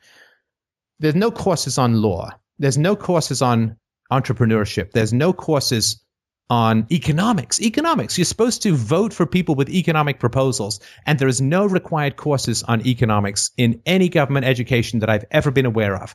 I mean, you can sometimes get them. There certainly weren't any, none of these courses were available to me. What you get is value-free technical skills, like you know, uh, some science and some math and so on. And you get your English and literature, maybe some reading and writing and so on. But you don't get critical thinking. You don't get law. You don't get entrepreneurship. You don't get economics. You don't get uh, how to break down an argument. Because, I mean, what politician would want to do a speech where someone could break it down and say, wait, what the hell are you actually talking about? Let's get rid of all the, these twenty dollar words and tell me basically what you mean. Or, or where people could hear Obama talk about the word investment and just understand that he meant theft, debt, and enslavement. Um, so... It's, you know, I think it's people focus a lot on the media and advertising and all these media techniques that came out in the twenties and so on. Forget all of that. Forget, by the time someone's an adult, their brain has already been short-circuited by bad miseducation for fifteen thousand hours. It's all about the government education. That's the only place I think we really need to focus our energy. Sorry for that completely long-winded answer, but that's what that's what I was thinking about when you were talking. Well, no, that's good. I had a long-winded question. I kind of expected a long-winded answer. Um, and that was really just a yes. Uh, I, I got to move on in a minute, if, that, if that's all right with you. Sorry about that. Yeah, no, that is fine. I think, yeah, could we do one more? Because of the length of my answer, I'll keep my next answer short. I'm sorry. Yeah, you can do one more, Paul, and then we'll uh, and then we'll uh, go on to some room questions, and I have a couple more callers queued up that want to call in. Uh, you know what, actually, Jake? Uh, I, I can't think of a second question. It's it's actually been more fun to listen uh, than to try and think to talk uh, on this particular episode. Um, but I appreciate very much having uh, you know taking my call. And uh, Stefan, it was great listening to you as well. Uh, I'm going to go back to the cast now. And uh, we'll uh, great questions. Uh, Thank you. This is a high quality audience. I, I have to put my thinking cap on, so I appreciate that. All right, well, Paul, that was great to have you on, and I appreciate you coming in uh, to do that. Let me just fix your video very quickly, Steph. There, there, there we go. All right, so our next uh, question I'm going to take from the chat room. Then I want to take a caller. One of you liberals, please call in. I'm Diane Ross, G W F, uh, any of you. Yeah, set me straight. Set me straight. You know, if, if you convince me, I promise I will put it on air on my show. And, you know, I'm happy to correct myself if I've made mistakes in reasoning or evidence. I am uh, a slave to the method. I, I don't have any ego investment in this. So if I've made mistakes, come correct me. I'm absolutely happy to hear. All right, let's see. I think I got a text message. Uh Oh, sorry about that. Um, he got sexted. No, no, no, no. Uh, because because some of my viewers or my former my friends have my cell phone number, and I just got a text from the U K. I thought it was a question. It was a social message. Sorry about that. What are you wearing, Big Shot? Oh, geez, Steph. Woo! Uh, yeah, it's gonna get a little hot and sweaty in here with a Geordie. Uh, That's right. Dave, he's a great guy. Anyway, uh, moving on to the next chat room question. Um, It says it says here, you only wore it once on the video that you did on drugs. Uh, Steph, are you going to wear that bandana again? But before we get to that question, I'm going to take a call. Caller, you're on the air. Caller? Hi there. Hey. I'm on the air? Okay. Yes. Anyway, I'll, you want me to go ahead and ask you a question? Go ahead and ask your question, caller. Wait, okay, you just did. Fantastic. Hey, so I have a friend that's like a follower of the Zeitgeist movement. He's all about it. And one of the things he constantly references is the concept of automation, like how technology is going to continue to progress until robots are manufacturing everything. And they're on a very, on a much larger scale, they are taking jobs from humans, leading to like drastically higher unemployment and such. Um, as technology progresses, and we really do, um, get into this system, do you do you see this having like challenging typical economic norms? I guess. Uh, no, I don't. Um, let, let me sort of take you. Let me take you on a journey back in time, time, time. uh, let, let's go back. Look, let's go back to the turn of the twentieth century, right? So this is esoteric, ridiculous knowledge to have, but I have it anyway, right? So at the turn of the century, depending on how you count it, seventy to eighty percent of Americans were farmers or involved in, in farming, right? Now, that's down to like two or three percent, right? Mm-hmm. And the reason for that is machinery, right? So we, we think that r- machinery displacing human beings is something new. It's way old. Now, if you wanted to get one hundred percent employment back in this country, I say this country because it's the, the world or whatever, if, because I'm Canadian, but but if you wanted to get one hundred percent employment back at the United States, you could do it tomorrow. You just ban all farm machinery, right? And then everyone's got to go back grubbing around in the dirt like it's the Middle Ages. So you ban, you get get horses instead of combine harvesters. You've got no factory farming. You've got, uh, you know, just guys grubbing around in the dirt. There would be full employment. But do you think that would be a good idea? No, absolutely not. Why not? Because it's not productive. It's not, and it's not raising anybody's standards of living. So, I mean, which is our end goal of, you know, economic progress. Well, no, economics doesn't have an end goal. Economics doesn't say things have to be more efficient. It simply tells you the causes and effects and, and costs and benefits of, of various things. But so what I'm saying is that you could, okay, so you say, well, these these farm machines, they took the jobs away from people who used to be farmers. But those people didn't stay unemployed. What they did was they said, great, now food is one-tenth the price it used to be. Uh, so there is all of these people going into the cities, and they're now factories and, and so on. And then they get a job on the factory line instead of on the farm, which is more e- better for them economically. And they don't have to, you know, be knee-deep in pig crap all day, which, you know, I think is uh, any day that you're not knee-deep in pig crap is a pretty good day. So uh, so the idea that that machines are taking away the jobs of human beings is not true. What is true is that a person who has a job that gets replaced by a machine has to go and get a new job. But if the economy is free, the excess wealth that is created by the efficiency of machines creates new industries, creates new opportunities, creates new jobs that will actually pay better than the ones he had before, because all of the additional wealth that that is in his job that is now being created by the machine in a semi-automated way is being added to the economy.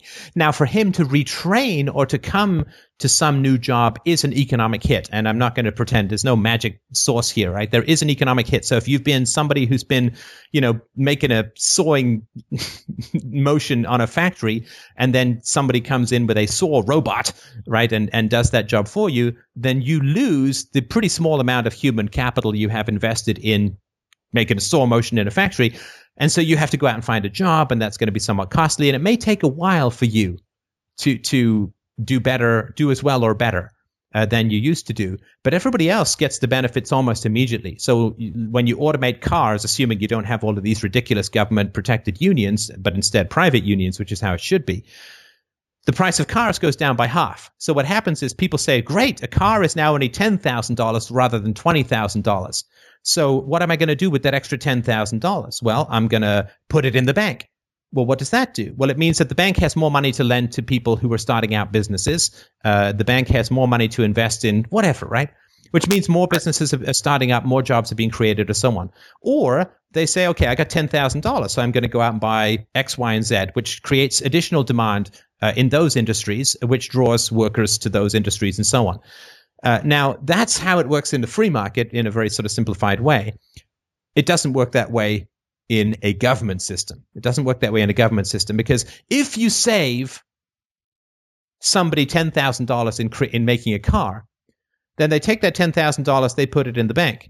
The government then uses that money to build additional debt into the system by using that as collateral to borrow money from overseas. So efficiency in a statist system leads to debt enslavement. Efficiency in a free market system leads to economic growth. Efficiency in a free market system is fueling the cancer of the state. And that's one thing that people get confused about. They really, really mix up what's happening in the free market with what happens in a state society. Wherever you have the state, you do not have the free market. And the degree to which you have the state, you do not have the free market. And this is something that the Zeitgeisters, I think, uh, don't quite get, because they talk about Uh, all of this free market stuff, and then they talk about something like healthcare in the United States as some sort of capitalist nirvana, when more than fifty cents of every dollar in the U S is spent by the government in healthcare. And and government regulations covering healthcare run into the hundreds of thousands. This is not a free market.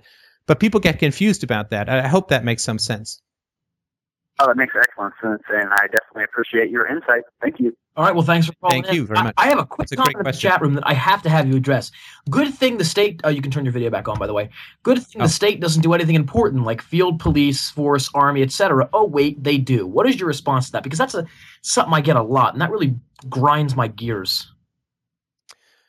Well, uh, there's a – look, I completely understand where people like that are coming from, because there's this thing that we're taught which – Again, it, you know, when you see it, it's blindingly obvious, but it's it's hard to see because we're so propagandized. And the, the argument is this. The government provides X. If the government doesn't provide X, X will not be provided. Therefore, we have to have the government provide X. So if like the government provides roads, if there's no government, there are no roads. And therefore, we have to have a government. The government provides protection for persons and property. If there's no government, it's a, a wild war of all against all. People have mohawks and and and napalm and, and cherry bombs and and harsh graffiti, and they just do all these terrible things to each other.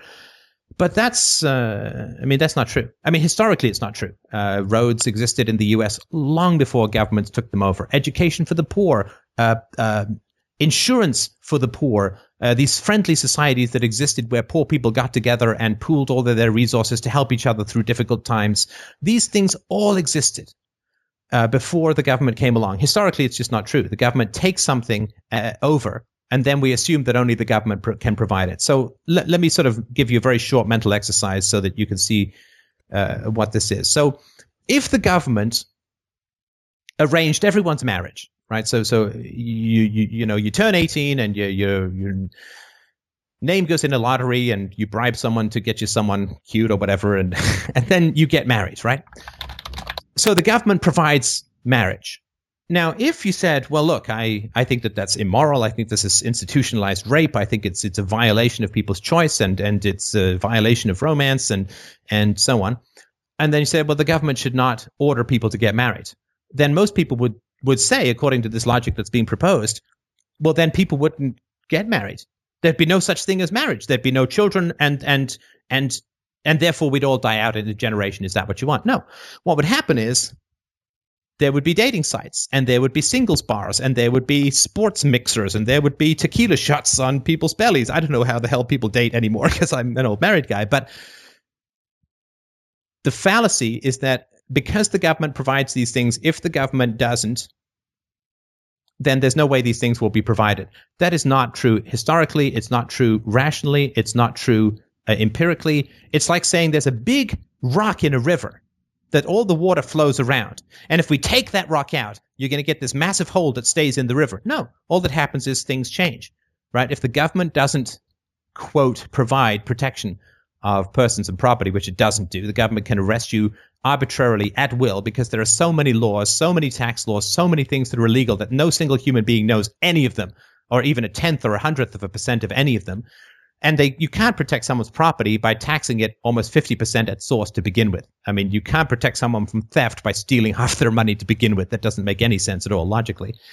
So if you are concerned about the protection of persons and property, which I think every rational human being should should be, then you have to sort of at least open your mind to the possibility that just because the government forces these, quote, solutions on you now, it doesn't mean that only the government can ever do it. And if the government didn't do it, nobody would step in to to provide these services in a voluntary, peaceful, effective, positive way.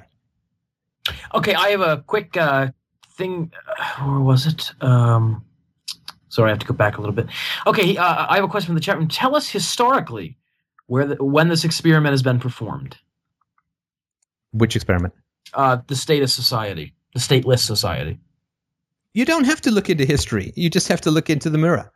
You don't have to look into – look, I guarantee you that uh, no, no, no, none of these listeners are criminals or or politicians, but, but I repeat myself. Um, look – you live your life peacefully. You live your life without the initiation of force. You respect your property. You respect uh, your self-ownership. You respect other people's property. You don't go over for a dinner party and try and leave with the ottoman. And so this is how you live. This is how I live. This is how everybody lives. there are some examples of societies that have uh, lived without governments. Uh, Iceland did it for several hundred years. Uh, Ireland did it for almost a thousand years. Uh, and uh, unfortunately, Ireland was taken down by Christianity. I don't know what the heck happened to Iceland. There was a colony in Pennsylvania that lived for quite some years without any kind of government whatsoever. And the government actually had to come in and impose itself uh, on on that uh, um, that colony.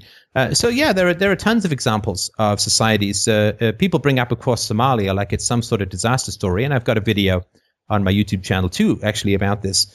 Uh, Somalia has uh, better records for uh, infant mortality, and better and improved records for infant mortality, for uh, telecommunications, for uh, for longevity. Uh, it is doing much better than it was when it had a government, now that it has no government, or at least much less of a government. So uh, there are lots of examples of uh, ways in which peace and freedom and nonviolence work.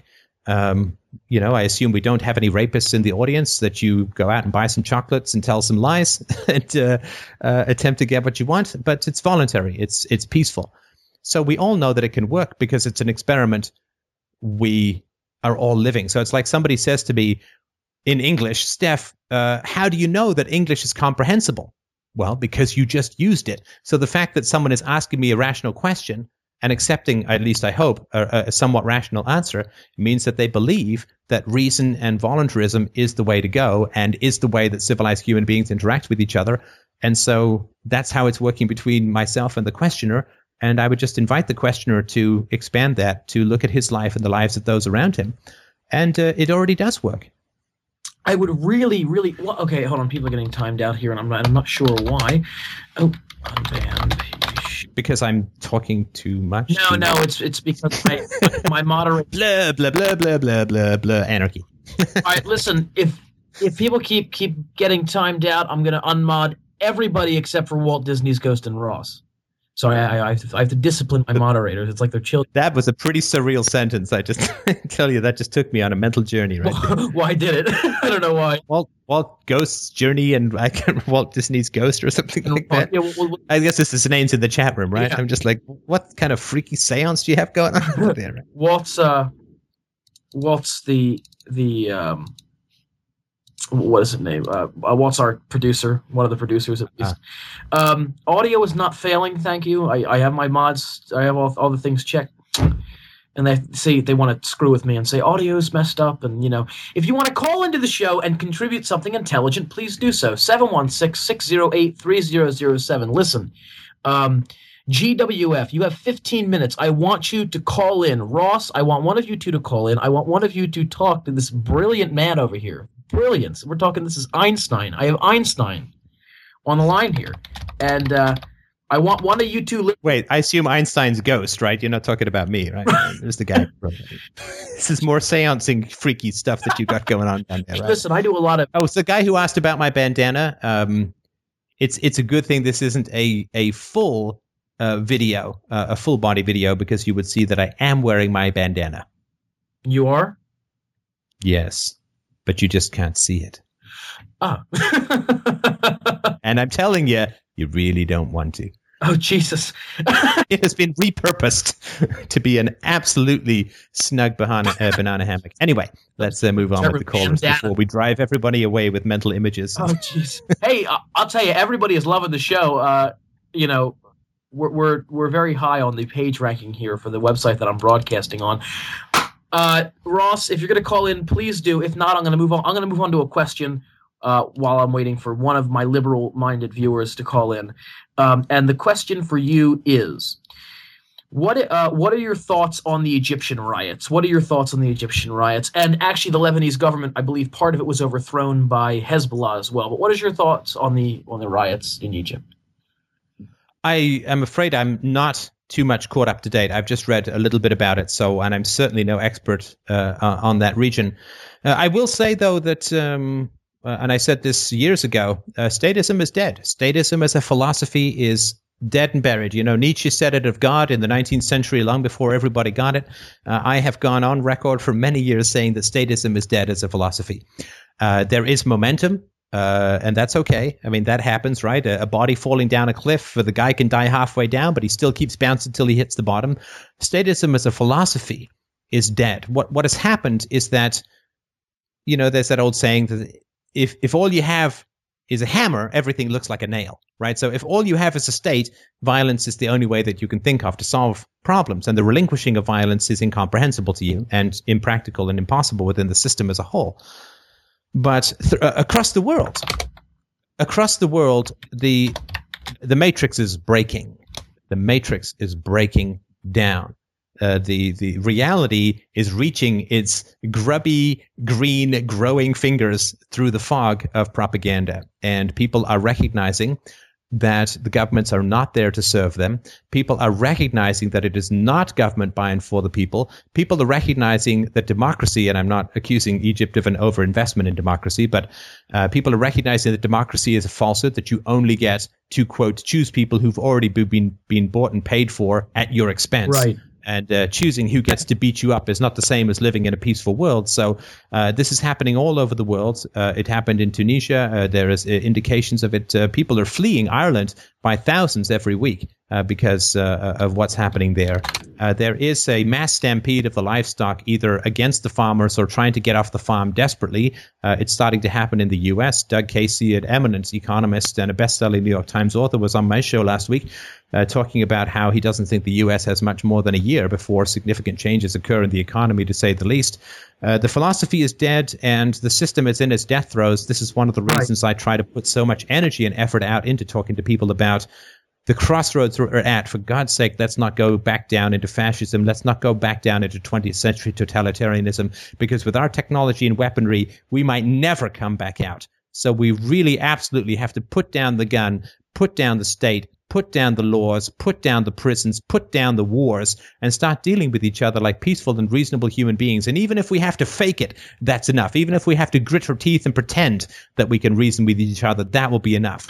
But the system as a whole is is absolutely on its last legs, and let's just give it a push and move on. All right, so here's the next question.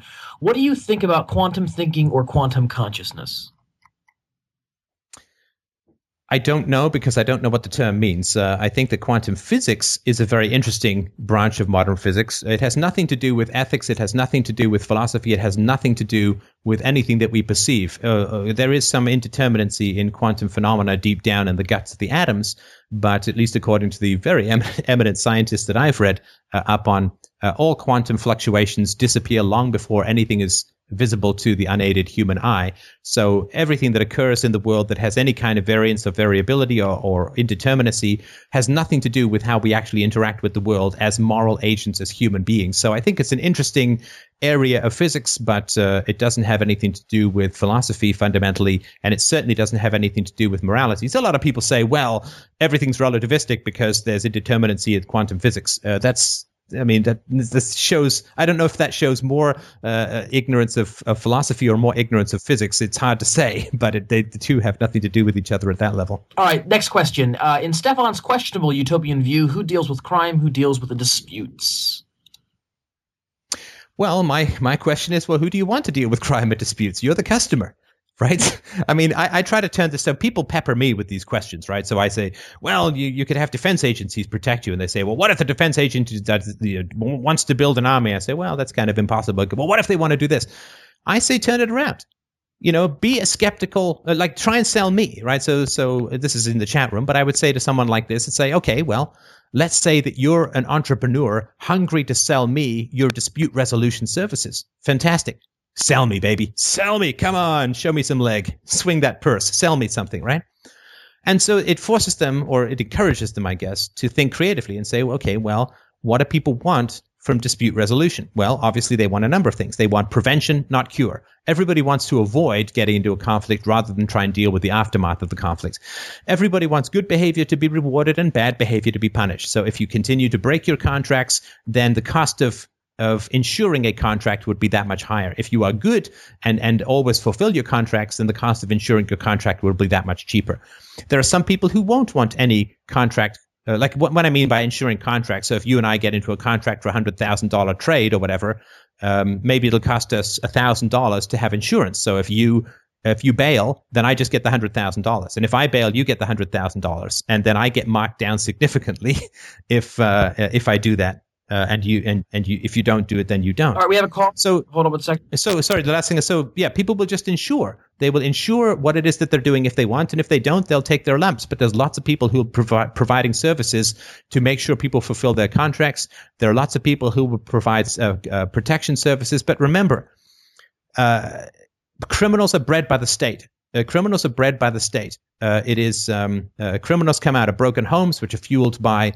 Uh, state education programs and are fueled by welfare programs, and uh, the state produces a lot of criminals through uh, the police and through the military, whether they stay in those organizations or not. And uh, when we have you know peaceful, stay-at-home, invested parenting, uh, biologically you would just get far fewer people with impulse control problems and aggression. So uh, you know, if crime is cut by ninety to ninety-five percent, do you really care who polices you? It really isn't going to be a big issue in the future. Sorry, we had a call. Oh, you're on the air. Hello. I'd like to ask the bald guy, does he wipe his bum twice oh, when he I, takes a poo? I, I, I, it's so funny that people call in. I turned your camera back on, by the way, and just ask these questions. Wait, I'm just wiping my ass. Let, let me turn it off for a sec, because I thought that was a commandment, not a question. Oh, my Lord. Oh, my Lord. I'm I'm sorry about that, Stefan. Hey, it's not for you to apologize, man. They're, these people uh, pop up everywhere. Don't worry about and it. it. And, I, and it's so funny. Some some of the calls that I get on this program are ridiculous, are ridiculous. They ask me questions about why are you fat and why are you this and why are you that. I mean, it's totally, totally ridiculous, and um, I apologize for that. Oh. No, it's uh, no, no problem at all. Stop. Let's move on. He has a question. Who runs this utopia? You see, that's a Matrix question, right? Uh, there is uh, nobody runs it. No, who who runs dating? Nobody runs dating. People provide services to allow people to d- to date, like online services, or you know, we talked about some of these before. Uh, nobody runs dating, right? Who runs? Who gets a job in the free market? Nobody, right? No, that's that's nobody needs to. This is the thing that, again, not to pick on the Zeitgeisters, because I, I I like a lot of what they say, but. You know, they say, well, let's pretend we start with a new planet, right? I can see why they're into robotic automation, because I've heard their narrator. But anyway, um, they say, let's pretend we're starting with a new planet. How are we going to organize this world? It's like, no, no, no, no, no. Let's stop you right there, because you're really asking the wrong question right there. Uh, I don't want my life to be organized. I don't want my life to be run by some third party. I don't want to beg a supercomputer for my porridge. I just want people to not initiate force against me. In return, I'm absolutely overjoyed to not initiate force against them. Let's let people hang out with who they want and ignore everybody that they don't care about or don't like if they don't want to. Let's just have a world with the non-initiation of force and the respect for property. I don't care who runs anything, because I don't want to run anybody else's life. I don't want anybody else to run my life. I want us to approach each other as equals. Not as people in a pyramid saying, well, who's in charge and who's running things and who's doing this and who's submitting and who's making the laws and who's making the rules and who's obeying and who's commanding. Forget that. That is history. That is the past. That is five thousand years of dead technology that always collapses in on itself. Forget all of that. We just approach each other as equals. Nobody needs to run anything. And we have a caller. Caller, you're on the air. Hello, I wonder if you think in a utopian world it's better to sit down when you're taking a shit or to... I don't know who these people are. This is ridiculous. Well, I would imagine that it's somebody who did not get a lot of attention. And your video's off again. Oh, is it? Okay. Yeah, if you want to put it on for the last couple of minutes of the show. Sure. Just because I have a, I have two more questions for you, and then I I, I, I want to... Oh, we have, a, we have a real caller. Hold on. Caller, you're on the air. Uh, yeah, I was listening in, and I came in a little late, and um, it was really interesting what your guest was talking about, and it seemed to me like he he had a lot of things in common with what the uh, the Venus Project was talking about, and what I kind of see is that his ideas, uh, you know, so far of what I've of what I've heard is that um, it's more of a a jump start to what the Venus Project could be, because it seems more that that's way more advanced from where we're at, and I want to hear his comments about that. Uh, Stefan, just just to let you know, we have five minutes, so if you can put it in there, that would be great. I'll keep it short. And did we have anyone else? Uh, any other questions? You had one or two, right? Yeah, yeah. Uh, look, I can do the look. I, I I love the Venus Project. I think it is a a fantastic uh, and and innovative and creative uh, approach uh, to to solving problems. I, I think that they. woefully mischaracterized to the point of slander the free market, which they, they really don't understand at all, which is understandable because there's a lot of propaganda about it. I think that if they want to build a city in concentric donut rings and have a su- supercomputer uh, hand out goodies to people who fill out forms, I think that's great. I don't want to live there um, because I don't want to beg a supercomputer for my iPad. I, I want to earn and trade and deal with people as equals. I don't want to be dependent upon I worked in software for many years. I do not want to be dependent on software because there's no magic software that can't be influenced by human beings uh, or slanted or controlled or used. I think it's way too much power to give any individual or group of individuals the right to control and run this computer that, that you know, handles all of the goods in the world. The the, the Zeitgeist movement, the, the um sorry, the Venus Project, project they, they don't solve the problem of uh, resource allocation. Um Because the only thing that can solve that is is price, the price mechanism, which requires uh, currency. It requires uh, not currency as we understand it now, which is just government paper, but uh, a real currency based on real value. Um, uh, so uh, there's lots of economic problems with it. But I'm absolutely happy if they if they want to have one of those cities, fantastic. I just I just don't want to be forced into their system. They say in the movie there will be no money in this free society. Well. Mm-hmm. Why not? Why? Why? I'm not allowed to use money. What happens if I use money? Do I go to the Venus jail? I mean, I don't know. I mean, yeah, well, I, if they want to do it, fantastic. I, I just no initiation of force. If I could, if I could just respond really quickly, I, I, I sympathize with what you're saying there. Um, but what I'm really thinking about is we have a finite amount of resources, and eventually it's going to have to come to a point where we're going to have to scientifically calculate and allocate those resources. You know, if we're thinking that the human race is going to jump beyond just, you know, living on Earth, you know, maybe intergalactic travel, whatever.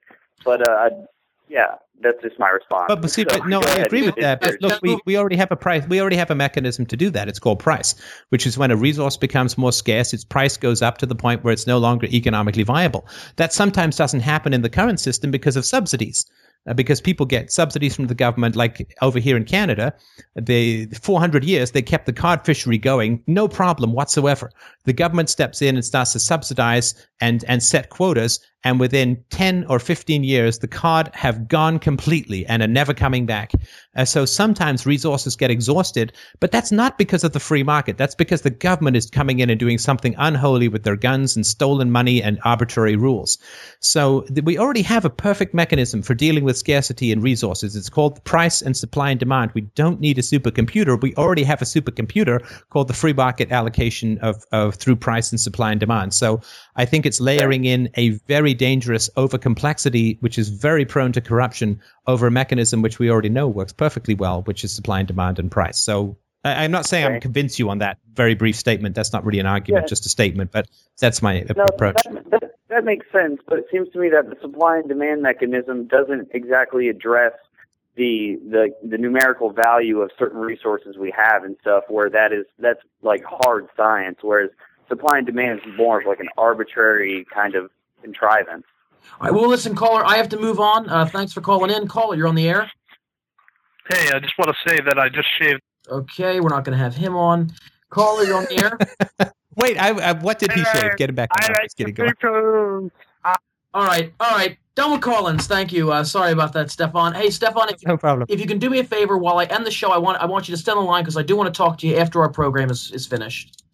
All right, but keep it quick. I got to get to bed. I'm an old guy. I got up early with my daughter this morning. But all right, well, uh, just uh, uh, just just just give me a few minutes just to play the outro, and then I'll get back to you in just a moment. All right, guys, you have been watching Truth Transmission. I am your host, Jake Kettle, and we've had uh, Stefan Molyneux from Free Domain Radio on. Thank you, Stefan, so much for coming on.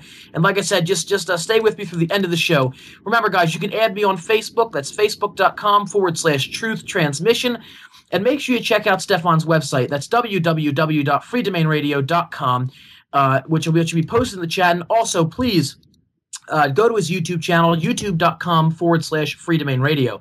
Uh, remember, our show is sponsored by right servers dot com, so make sure you go check out them, w w w dot right servers dot com. And um, like I said, guys, thanks again for coming, and I'll see you guys next week, Friday night, nine p.m. Eastern Standard Time. All right, Steph, stay with me, and thank you very much for coming. Have a good night, everybody. Thanks, everyone.